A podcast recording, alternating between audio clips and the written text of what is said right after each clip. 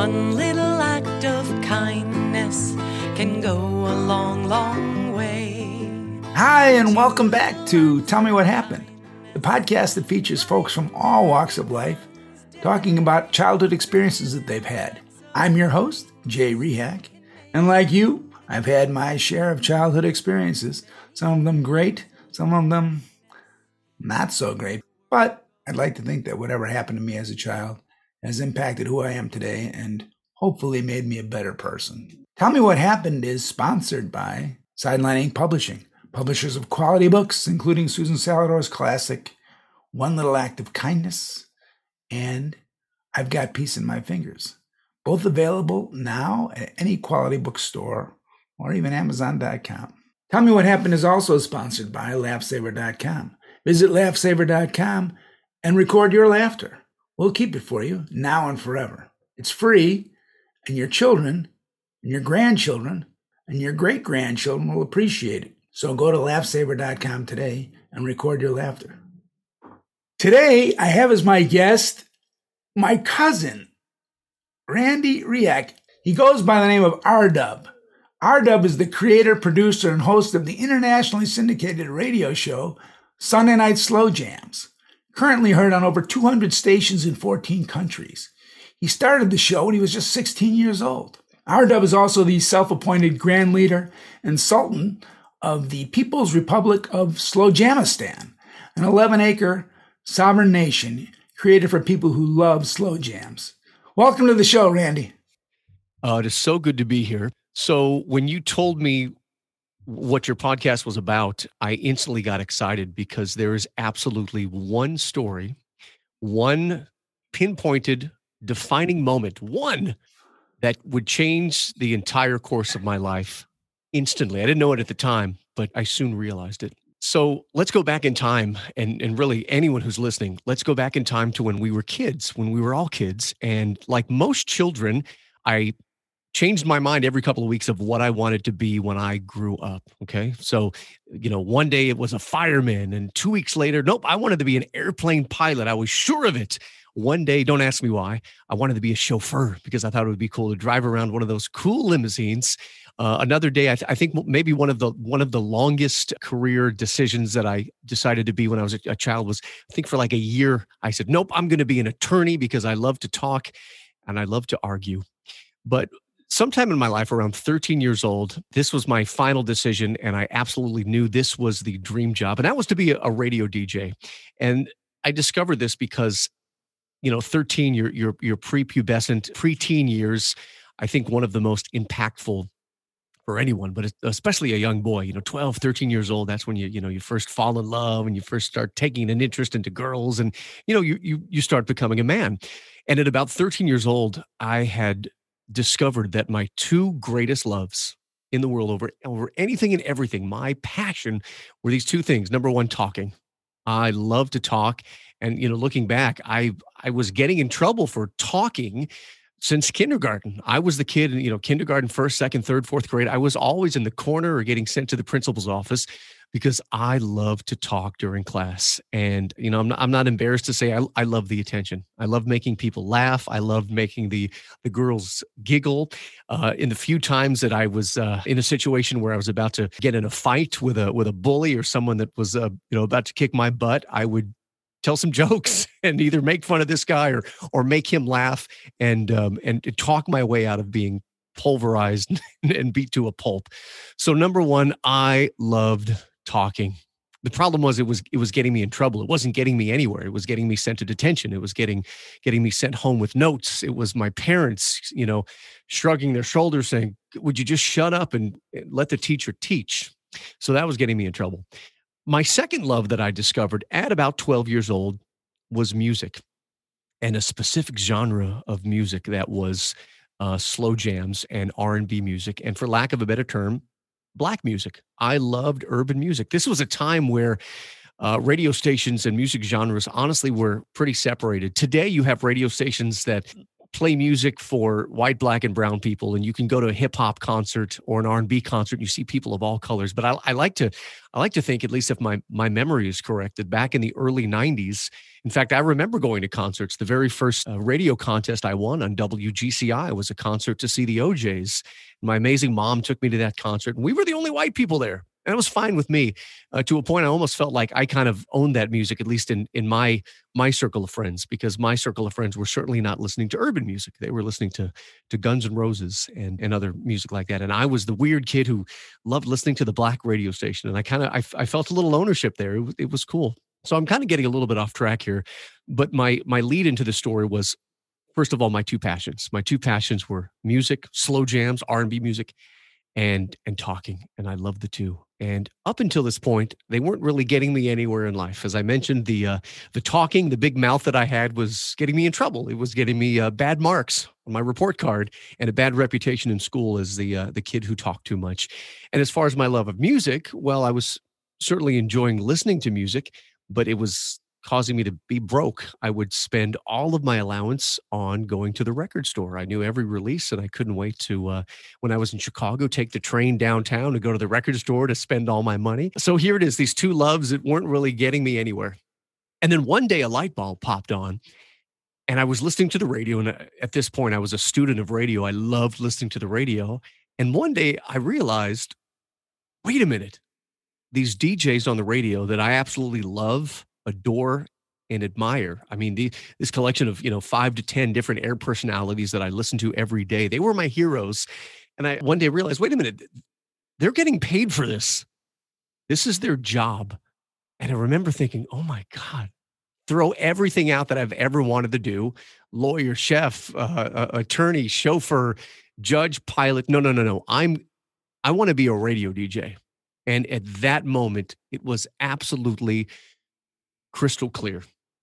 And I remember running to the library and all of a sudden realizing well, there's a there's five or ten books at my local library of how to get into broadcasting. And so I'd be the guy reading those books. And look, every everything everything changed. And the lead into my stories is my my mother. Uh, my mom was absolutely very supportive of this decision. I heard different comments from from other family members that that weren't very supportive. You know, comments like, "Oh, they don't make a lot of money," or "It's a really tough field," or you know, "Good luck." It, you know, nothing nothing truly encouraging. They, you know, obviously they thought it was a pipe dream, like some kid who wants to make it in Hollywood. And I understand that. I think most parents want their kids to go to school and Uh, you know have a respectable job you know for an accounting firm or a law firm or whatever. And here here i was i want to play records on the radio. But my mom always seemed to support that in my very early days. I moved to tucson arizona to live with my mom after living with my my dad for a few years. Moved to tucson to to try arizona out. And i remember that you know that first summer my mom finding a class i think the class was entitled how to break into radio. And she signed me up for that you know that seminar. And so my mom had had always encouraged me and i thought that was great so here I am at 15 years old, not old enough to drive, not old enough to really work, but I had a work ethic since I was really young. In fact, one of my first part time jobs was 12 or 13 years old after school. I'd go to an insurance agency and literally sit in the back and shred, manually shred papers for them for hours every day. But it was money. It was good money. And I realized if, if I work, I'll, I'll, I'll make money. So I was never afraid of working. So at 15 years old, I'm in a brand new city. Now, I'm a, I'm I'm 15 year old, absolutely loving radio, uh, and love still loving to talk. And I'm in a brand new city, and I pick up the only job that I thought I could get, and that was a landscaper.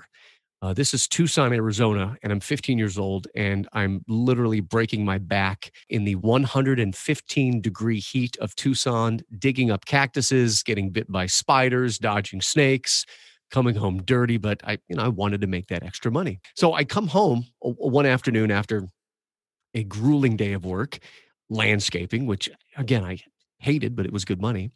And my mom was really excited. Mom says, Sit down. I want to share something with you. I said, okay. And I sit down, and this was the days of newspaper. This was 1992.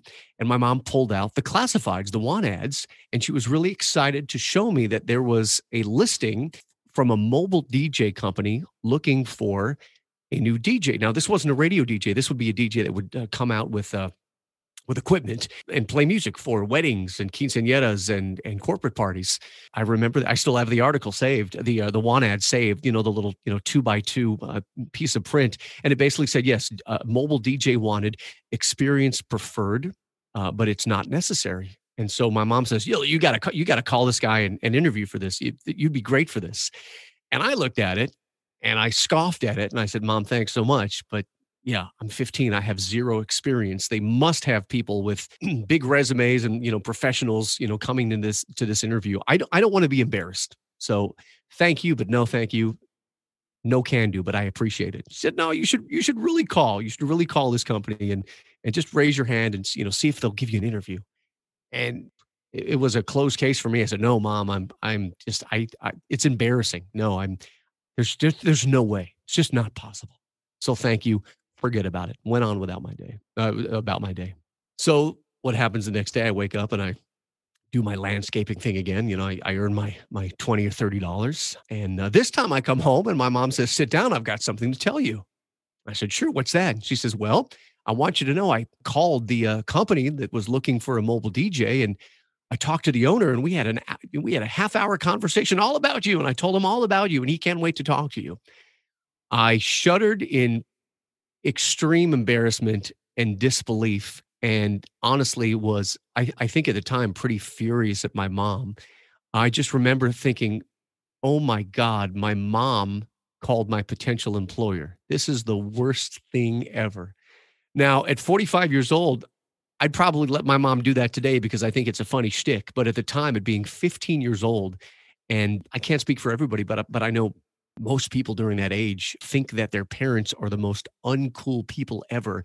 And, you know, I remember this was the time where I didn't even want my mom to make a complete stop to drop me off at school. I remember just jumping out, kind of a rolling stop, you know, not wanting anyone to see my parents drop me off. Of course, today I'm extremely proud of my parents and I show them off. But as a 15 year old, I don't want anything to have to do with my parents. So here I am in just in sheer disbelief and and really kind of angry at my mom for making this call. And my mom says, Well, you, you have an interview tomorrow at, at 4 p.m. Ron Koss from DJ Dynamics, who's the owner, he's expecting to hear from you. I've set it up for you and he can't wait to talk to you. And I was just like, gee, thanks, mom. And I'm like, now great. Now I have to call this guy and uh, apologize and and you know get through this interview. So mad at my mom, wouldn't speak to her.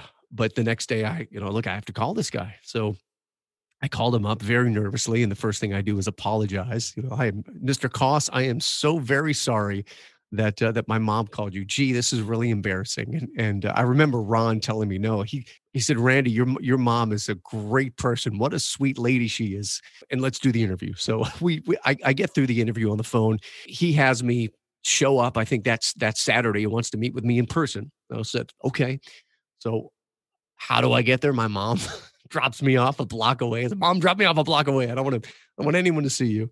And I, I walked up to this gentleman's house. He ran his business out of his house. And I specifically remember, you know, a lady that I don't know was 10 years older than me in her, her 20s. I remember watching her leave in a, she was an, an applicant. She was an interviewee before me. And I remember her leaving in her business suit and her attache. And I'm just shaking my head like, dude, what am I doing here? And I met with Ron and and and we had a great interview. And I, I saw his equipment and I talked on the mic. And whatever I did, I'm sure it was absolutely horrible. But I, I was mesmerized at all this equipment he had. I remembered, you know, over the past year, I was, you know, writing in my notebook how much it would cost to buy a mixer and a cassette deck and a CD player and a speaker. And I'm like, wow, this was my my dream to be able to use this equipment. And he had it all. And it was mine and my fingertips to to play with. And I don't remember what we did, but I remember talking on the mic and starting a record and he taught me the light show and, and that was pretty much it and then I, I drove home and i pretty much chalked it up as well that was a cool experience but uh, maybe maybe one day i'll be able to have a job like that. And about three days later the phone rang and it was ron koss from dj dynamics and he told me that uh, he, he thanked me for my time and he told me that they were you know definitely more more qualified people that uh, that had signed up for the job but that he really liked me. He he loved my mom and he said the uh, the aspect of of being able to to train someone his way you know from ground zero to basically take me as and be i guess i would be his protege or vice versa i forget how the term goes uh, but he said he liked that and he basically offered me the job and said, if you would accept it, here's how much it pays. And I would love for you to be my one and only uh, DJ besides myself for DJ Dynamics. And of resounding, I said, absolutely yes. I didn't even know how I would get to these gigs because I, I was 15 and he thought I was 16. But I said, absolutely yes. I'm I'd be proud to do it. Thank you so much for the opportunity. And he said, We'll be in touch and I'll tell you about your your first gig that you're going to do. And I hung up with the phone and I remember absolutely screaming, running through the house and jumping right into the pool with all of my clothes because I don't know, for some reason, this was a very ceremonious occasion. And of course, my mom was very happy for me. So at 15 years old, I could actually go to school and tell my friends that I was a DJ. Still, when I look at it, look look back on it, I was just in sheer uh, disbelief. The job was amazing. I was a ho- I was a horrible mobile DJ. I'll be honest with you. I was I was not good at it at all. But that was the the exact moment, the uh, the catalyst, if you will, that started a career that has so far lasted. Let me do the math. So far lasted, so far lasted thirty years. I've since uh, been a, a radio personality in a, a few awesome cities, elevated to program director been on TV, hosted award shows, been nominated for awards, received awards, you know, been as far as as far as market size, worked in Los Angeles as a program director. Today I manage two radio stations in San Diego, California. I'm on the air in the afternoon and as my good cousin Jay told you, uh, I'm on the air on over 200 radio stations uh, with my very own syndicated show that I own playing the music that I love, slow jams and dedications. I could not have written a better story. If you would have told me at 15, here's a pad and paper, write down what you want to do, I, I couldn't have made this up. The radio industry now is tougher than ever. It's a tough time for radio. Um, but I have one of the best radio jobs locally, and then the the the second job, the fact that I own my own show, which is an empire of its own and a company of its own, I am absolutely doubly lucky. Here's how that one moment impacted me, and it's very clear and concise and it's a story and a lesson that i tell kids when i go to schools and, and speak to kids. Going back in time if i had the choice to call ron koss at dj dynamics and ask for this job and raise my hand and say hey i'd like to do this given the choice i would have absolutely said no way. In fact i did but i didn't have a choice. My mom made the appointment and forced me into it and I thank God and I thank my mom every day that she did that. In fact, I, sh- I shudder to think what would happen if she didn't. What if she left it up to me? What if she said, well, it's your choice, call him or not, it's up to you. I could tell you, I would not have called him. What stopped me was fear. What stopped me was fear of, of getting a no. What stopped me was, what if that person on the phone laughs and says 15 15 years old are you are you serious i remember it and and not to get too off track here but i remember at 5 or 6 years old this this scarred me. I remember being at the grocery store with my mom and i remember walking up by myself to the free sample table and the lady was giving little samples of 7 up and i remember asking for one and i remember her just berating me saying you are too young you know no way get out of here and i remember that kind of shook me. That was rejection and i didn't forget about that. So i think i think part of that stayed with me as a 15 year old so look i was forced into calling this guy and that moment changed my life. So here's the lesson. The lesson is ask for it. Ask for it even if you don't think you're qualified. Ask for anything and everything that you want to do no matter how crazy and how big this sounds ask for that. Now some people learn that lesson when they're an adult, when they're a young adult, when they're 50 years old. I was so darn fortunate to learn that that one lesson when I was 15 to ask for it. And all I had to do was learn that lesson once at 15 years old. And luckily it clicked. And I clung to that lesson. I'm not even sure I realized it was a lesson at the time, but Jay, I started asking for things. From that moment on, I started asking for things. And I don't know how many things or jobs or positions or opportunities that I've asked for in the 30 years since, but I've probably received 95% no's, but 5% yeses. And I've asked for some ridiculous things and received yeses. I asked to be on the TV show Shark Tank on ABC.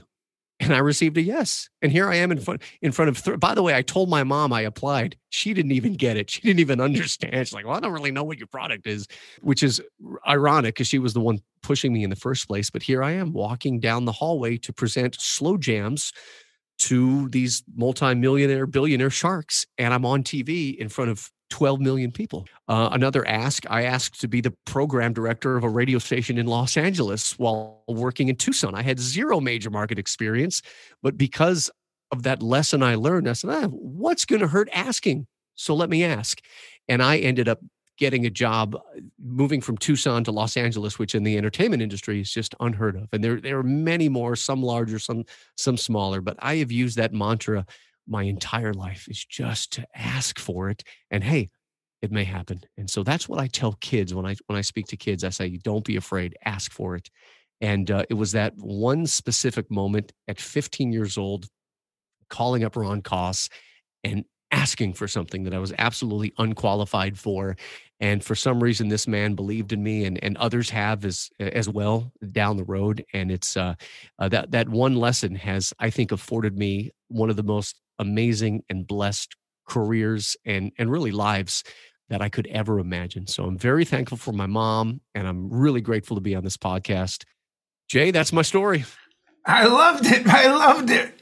You know, I'm telling you, I was exactly like you at 15 in the sense that I would have killed my mother if she'd have said something, you know, to uh, anybody about, you know, giving me a job or whatever. But I think your mother, she knew you had the talent and she believed in you. And I, I also tip my hat to Ron Koss, uh, the man that hired you, because he was smart enough to see that your enthusiasm and everything like that. And I, I love the story because I'm a school, I'm a former school teacher, but I taught for 36 years, and I used to tell kids all the time the same thing you're saying, which is, you know, ask for it, deserve it when you, you know, when you get it, work hard for it. You obviously have. I love the fact that you know you've lived the dream and, and by the way, my audience is does skew very young. So my students will appreciate hearing this story, and I do hope that it resonates with them. You ask for the moon, and you know you don't always get it. Ninety-five percent rejection, but if you can handle rejection, you can you can really have a pretty good life. You can get to that other five percent. You can go to the moon. I uh, I love and respect everything you do, uh, cousin Jay. So uh,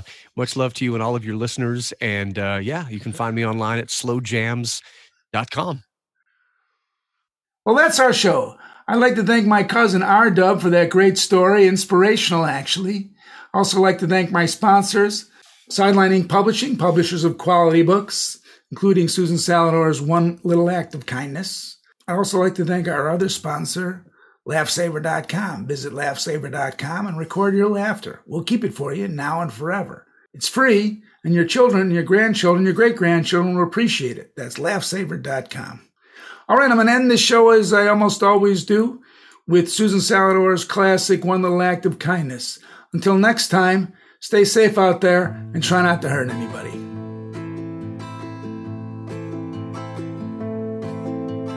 One little act of kindness can go a long, long way. Two little acts of kindness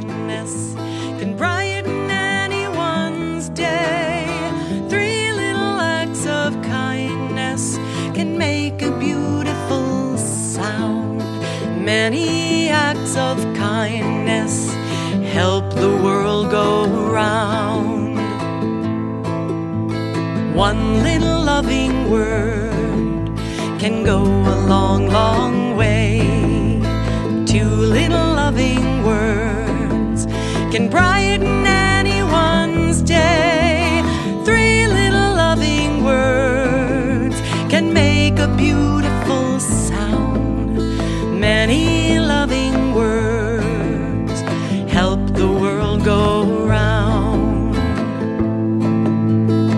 One little seed sown can go a long, long way.